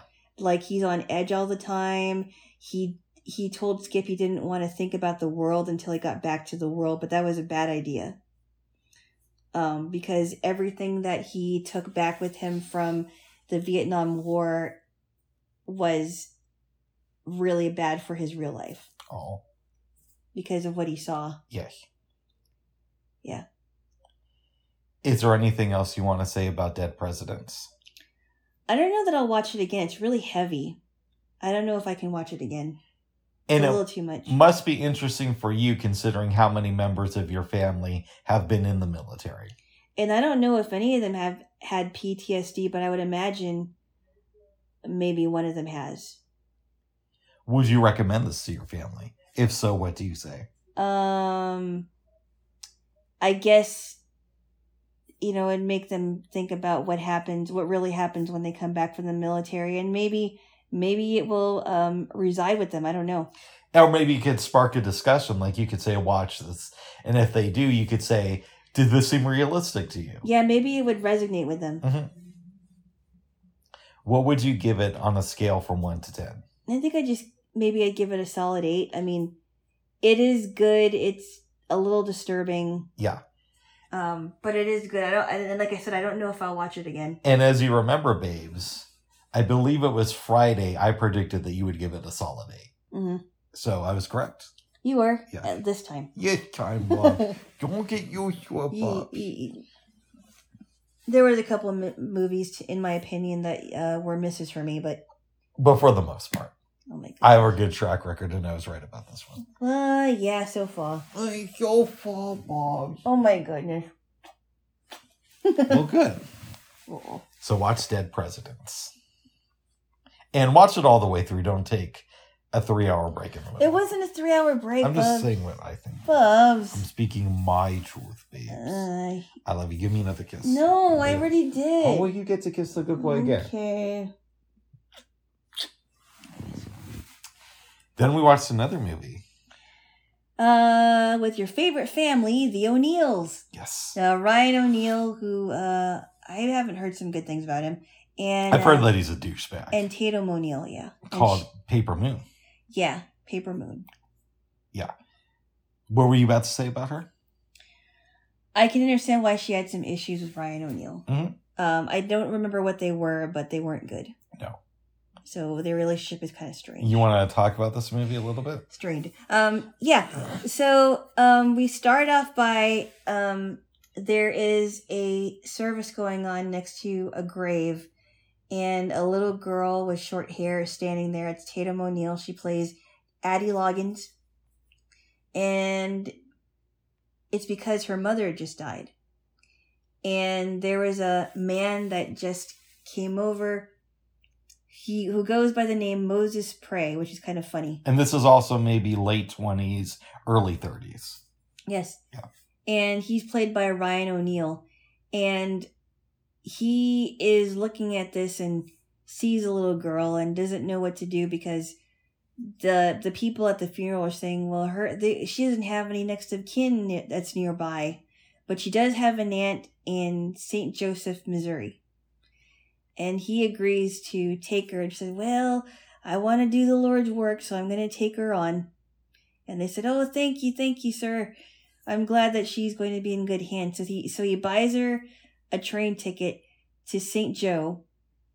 But before they go before he takes her to the train, they go to um a restaurant where um he buys her a hot dog and a soda.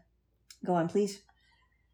She's a smart kid and realizes that he got $200 because prior to the visit to the train station, they went somewhere else and Ryan O'Neal said, I forgot his story that he gave to this guy, Yeah. but something to do with Tatum O'Neal. And he It's about got his brother, I think it was. something. He got like 200 bucks and she wants all that money. She's like, give me two hundred dollars. Because she's a greedy little person. Oh, keep going, babes. and she says, I want my two hundred dollars. Give me my two hundred dollars. And he's trying to quiet her down. And um it's really funny because after they get back from the restaurant, they go to the train station and he says, On that note, can you change it to train to late train delayed, but I'm coming soon?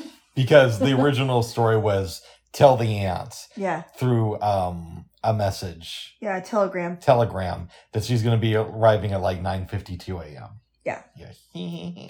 So they go on quite an adventure, and he ends up um, going uh, and driving her to Missouri. But before that, they do the Lord's work and deliver Bibles. uh, actually, they don't because they scam people by uh, writing women's names in the Bible, and they ask for their husbands, and their husbands are dead. And these are the bonus editions of the Bible. These are the deluxe editions. Oh, uh, well, it was really funny because there was one scene with a woman named Pearl, and they said, "Well, your husband bought this Bible for you, and it's a deluxe edition." yeah. You've heard of the New Testament. This has the Newer Testament. Oh my goodness! And he's like, "Well, you know, you don't have to buy it." He's like, "Oh no, I, I'll certainly buy it. I mean, it's a deluxe, whatever that means." That's really funny. yes. And then they scam people out of buying Bibles from them And until they run out of Bibles. yeah, they have all these other ways of getting money. Eventually, Ryan O'Neal meets a woman played by Madeline Kahn. She calls herself Trixie Delight, and, and it's and it's it's uh it's pretty clear that she is Oh. probably an, an exotic dancer and a prostitute. Yeah, a woman for hire. Yes. She has a kid working for her. Her name is uh, Imogene. That's her young maid. Yep. And your girl, what's Tatum O'Neal's character's name? Addie. Addie doesn't really dig Trixie. No, she did just something about her she doesn't like. But she does like Imogene. Yeah, so her and Imogene develop a plan to get rid of Trixie.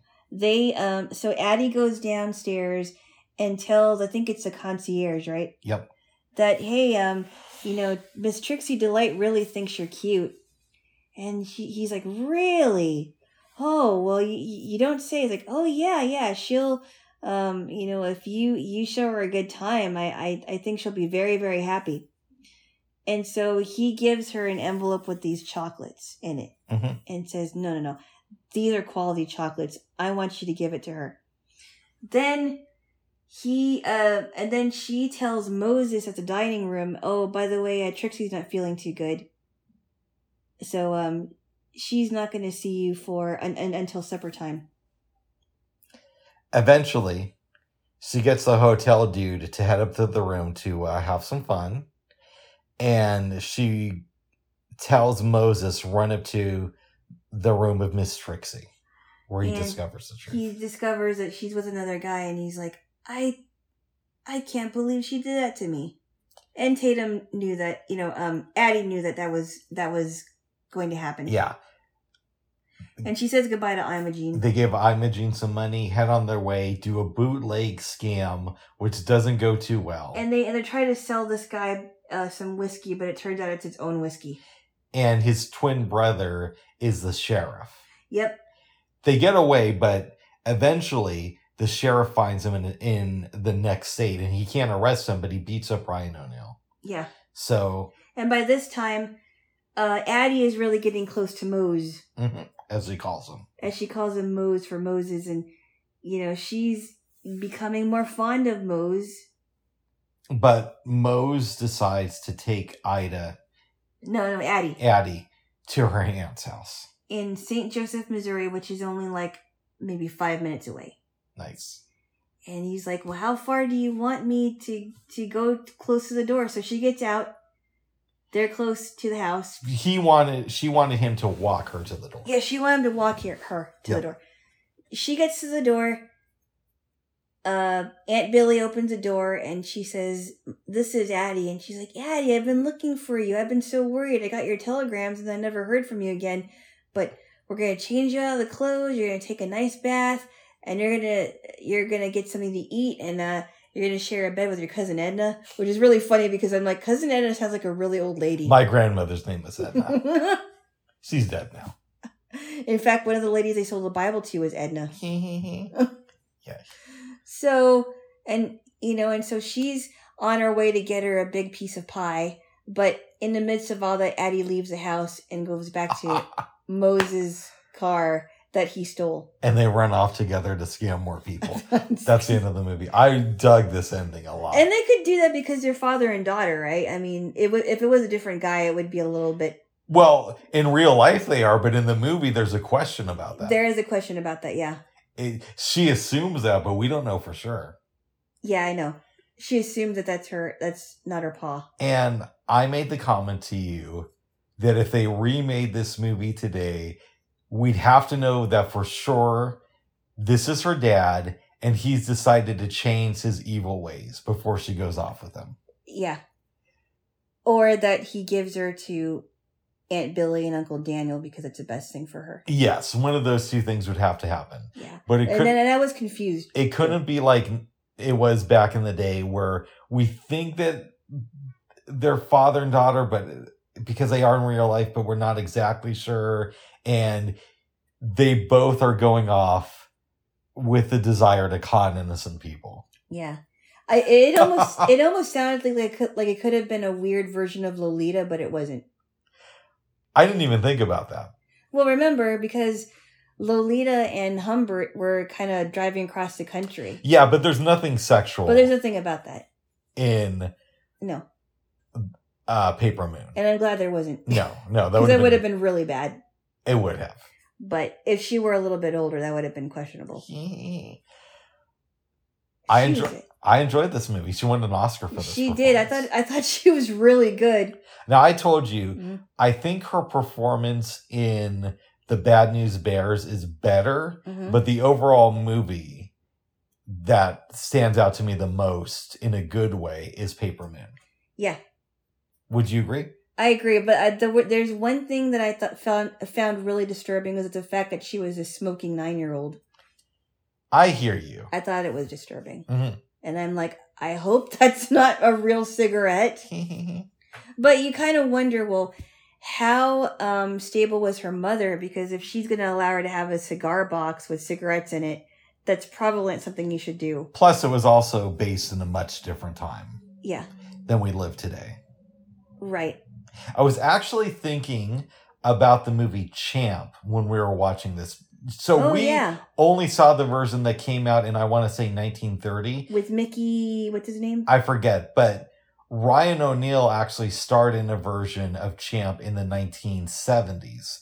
Yeah, but I wasn't Rick- think I wasn't yeah, I wasn't thinking of it because of that connection. It was more because the original, I believe, is based around the time that this movie is based in. Yeah, And it was made a- a- around that time too. And back then, at least in these two films, kids were treated a lot more like adults. The world wasn't as sugar coated, which I think in some ways is a good thing. Yeah. I don't know if it's that good of a thing. Mm. just because I don't think that kids should be um, in the midst of, of adult things until they're um, they're they're actually an adult. It's a complicated thing. It's not completely good. Know, But we do kind of coddle kids a little bit too much in our society now. why? I mean, I think there's reason to do that. Oh wow. Well, not not completely coddle them, right? They they should know about the world, but there are adult things that they shouldn't know about Mm. I agree. until they're much older. You know what I mean? Yeah. Like in the movie Champ, at least the original, the kid's dad dies at the end. And there's this, it's a great scene where his mom comes in to take him back. Yeah. Yeah. and he's just crying. Now, um, I heard that Ricky Schroder did a good uh, performance in that scene, but I'm glad we saw the original. Yeah. I don't really need to see the remake of it. I thought you did though. You thought I did need to see it? I thought you did see it. No, I didn't. Oh. What you're conflating it with is my mom saw it. And according to her, and again, I haven't seen the movie, the relationship between Ryan O'Neal and Ricky Schroder reminded her of my relationship with my dad. Oh wow, Yeah. Yeah. Which again, I haven't seen it, but that doesn't sound good. that doesn't sound good at all. no. No, it doesn't. Yeah. No, it doesn't. yeah. Yeah. But Paper Moon is really good. Yeah. I'm glad that it had the ending that it did. Right. I thought it was interesting too because of their relationship with um, I forgot what his name is, Mickey something, the the kid who played um, the champ's uh, son that I can't remember what his name is. Mm. Um, that the, the it seemed like the dad was really unstable and they were staying in motels. Yep. And he fell asleep on the pool table. And normally, children are not allowed in, in pool halls. I think back then it was different though. Yeah. Yeah. I think they were pay- playing poker too, right? probably, yeah. Yeah. Yes. But Paper Moon, good ending. We agree on that. Um, it's. I don't know. I think it would have been interesting to find out if she, um, what would have happened if she lived with her aunt and uncle. But that's just me. I'm very glad that she didn't do that because again, that would have been the easy Hollywood thing to do. When is the situation that you would want a good ending? Because it seems to me like you like all the bad ones, or at least the weird ones. I do like good endings in movies. Really? Yeah. Um what are some examples of that? Yeah. Better Off Dead comes to mind. Maybe because the two hundred thing dollars reminds me of the, The two dollar thing. Uh Ferris Bueller's Day Off has a good ending. Yeah. Everybody ends up okay at the end except Yeah. for Bob Rooney. Rooney. Um that we Cameron yelled at him on the phone. They called Yeah. him Rooney. Rooney. Rooney. What other movies have a good ending that I like? Jojo Rabbit? Oh yeah, when That they leave together. ending. Yeah. Yeah. It's like the most unlikely pair leave together. Eh, But they don't end up there's nothing sexual. No, they just they just they're just the only ones that they have right now. That has a really good ending to it. Yeah. Rosewood has a good ending to it. Yeah, it does. But they lose the town. So maybe they it's do not lose the That's They- not not the best They do lose the town, but um, uh, the guy with the horse comes back. The man, um, with the- Sylvester. yes, Sylvester comes back with um with Booker T. Yeah. I'll give you one more. Okay, Jackie Brown. okay, She gets away from Ordell. yeah, because she kills him. Melanie is dead. Louis is no longer with us. yeah, they're dead. They're all dead. Although I did kind of like Louis. I like Ordell. I like all the characters in that movie in different ways. okay, Yeah. But, you know, she gets to live happily ever after. Yeah, but her and uh Max Cherry break up though. They were never together. Oh wait, wait, I'm sorry. Was it? I thought they were gonna be together. No. they They almost kiss. They start to kiss at the end of the movie, and then he gets a call about another bail case, Oh, and she leaves. so it's kind of like an on the fence thing. Yes, which I dig. Okay, So I do like happy endings. okay, Yeah. the go, point. Yeah, yeah, yeah, happy ending. yeah, I did. Yes. But that's not my favorite movie. Okay, So do you feel better now? I guess. Anything else had a happy ending? But that's because he's not with your girl. No, he doesn't end up with her mm-hmm. because she's a she's a nutcase. Yeah, yeah. I ate everything. you ate everything, or are you ate already? What'd you eat? I ate everything. Excuse me, sir. Could you come here and pivot? Yes. Stockard Channing, who is also Rizzo in Grease. Yeah, and she's really good in Six Degrees of Separation as well. Okay. Yes. Babes, Yeah. is there anything else you want to say about Paper Moon? Um. No, I think people should go see it. This is uh, Tatum O'Neal at her finest. Now, you come from a good Christian home, Uh-huh. And there's a lot of talk about the Bible in this movie, Not really. but there is also some sinning. Yeah, there is. Would you recommend it to your family? If so, how do you sell it to them? Um, I think they would probably watch just because it's funny. Mm, nice. I don't know that they would like the idea of Tatum O'Neal um, becoming a little uh, a little smoker, but I don't like that idea, and I'm, you know, pretty open about things. but we we also don't like smoking. Period. so- No, I get freaked out when adults smoke. That's Yeah. the type of person. I'm But you're not going to be one of those those people that will grab it out of their hand, right? That's ridiculous. My ex used to do that, Yeah. or he came close to it. Gross. you gotta let people live their own life too. But I, having said that, you should have the freedom to smoke. But I do think it's a little bit strange. It's really disgusting. yeah, really disgusting. Really disgusting. yeah, for real. Oh, good. Oh, no. Yeah. What would you give it on a scale from one to ten? I give it a strong seven. Me too. It's not my favorite movie, Maybe, maybe even a week eight. Well. Yeah. Maybe a week eight. Yeah.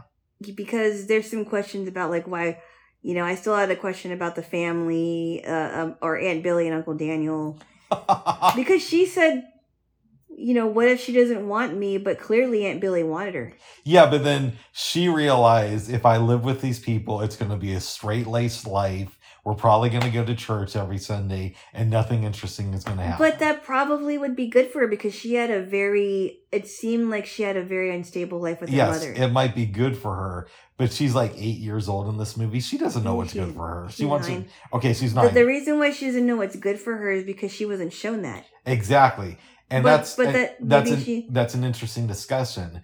But that's probably not her rationale when she's thinking about going off with Mose at the end. But maybe that's what she needed, though. I'm to- not. I'm not saying that's not what she needed. I'm saying that's not how she looked at the situation. I agree with you. That's what she needed. Yeah.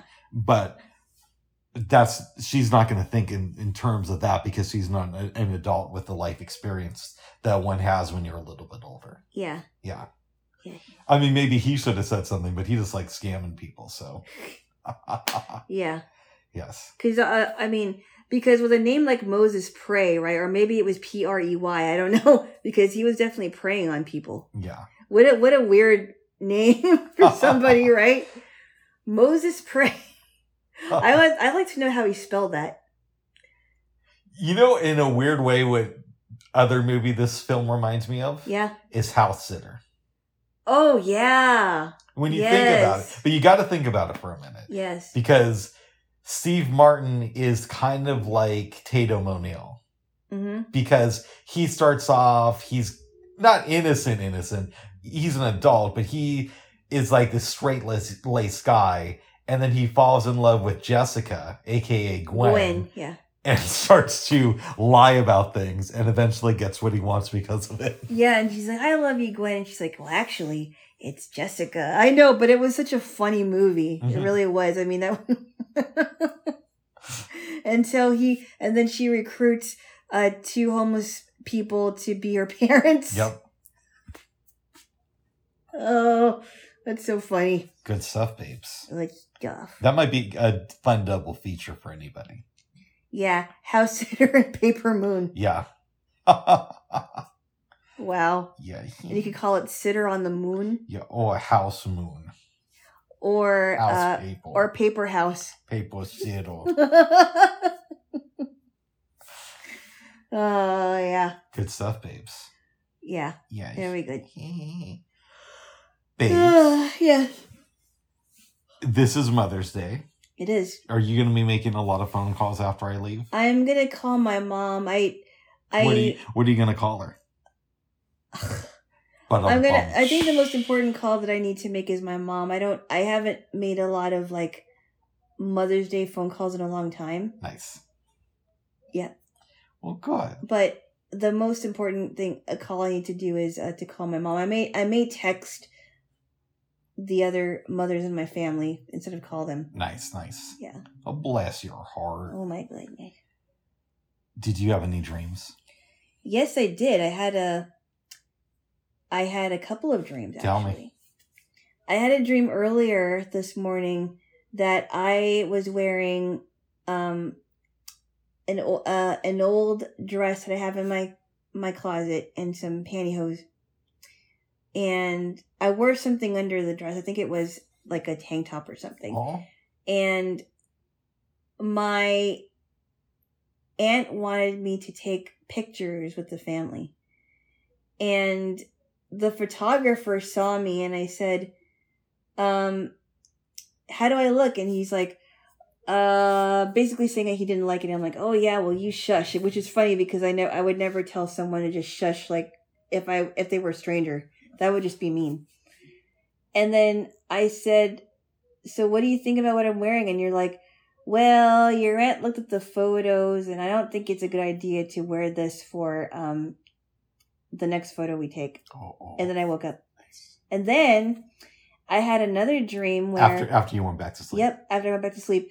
That um I went into my living room and you were there with me and this other girl I knew was there with with her boyfriend, which is funny because I never met it. I never met her boyfriend. And then there was an uh, a, there were some people that fell asleep in my living room floor, and uh, there was a bunch of sandwiches that were brought from some restaurant called uh, Jerryella, which is really funny. that the name was Jerryella. yeah, Nice. Jerryella. nice. Yeah. I don't even know if that's a real name. Well, maybe there could be a couple. The man's Jerry, the woman's Ella, and they start a restaurant together. Called Jerryella. yeah, they're like an older couple. I don't know, maybe, don't know. but the restaurant was called Jerryella, Nice. and they sold um good uh sandwiches, Well, good. good size. Good. Good. Good. Yes. Well, babes. Yeah. Is there anything else you want to talk about? No. All right, maybe we should wrap it up. Wrap it up. I'd talk about goals for this week, but it's getting hot, so I think we should.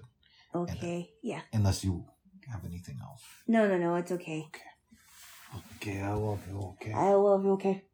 Mm. Mm. Bubs. What? Stop it. That was you, babes. Um, All right, that might have been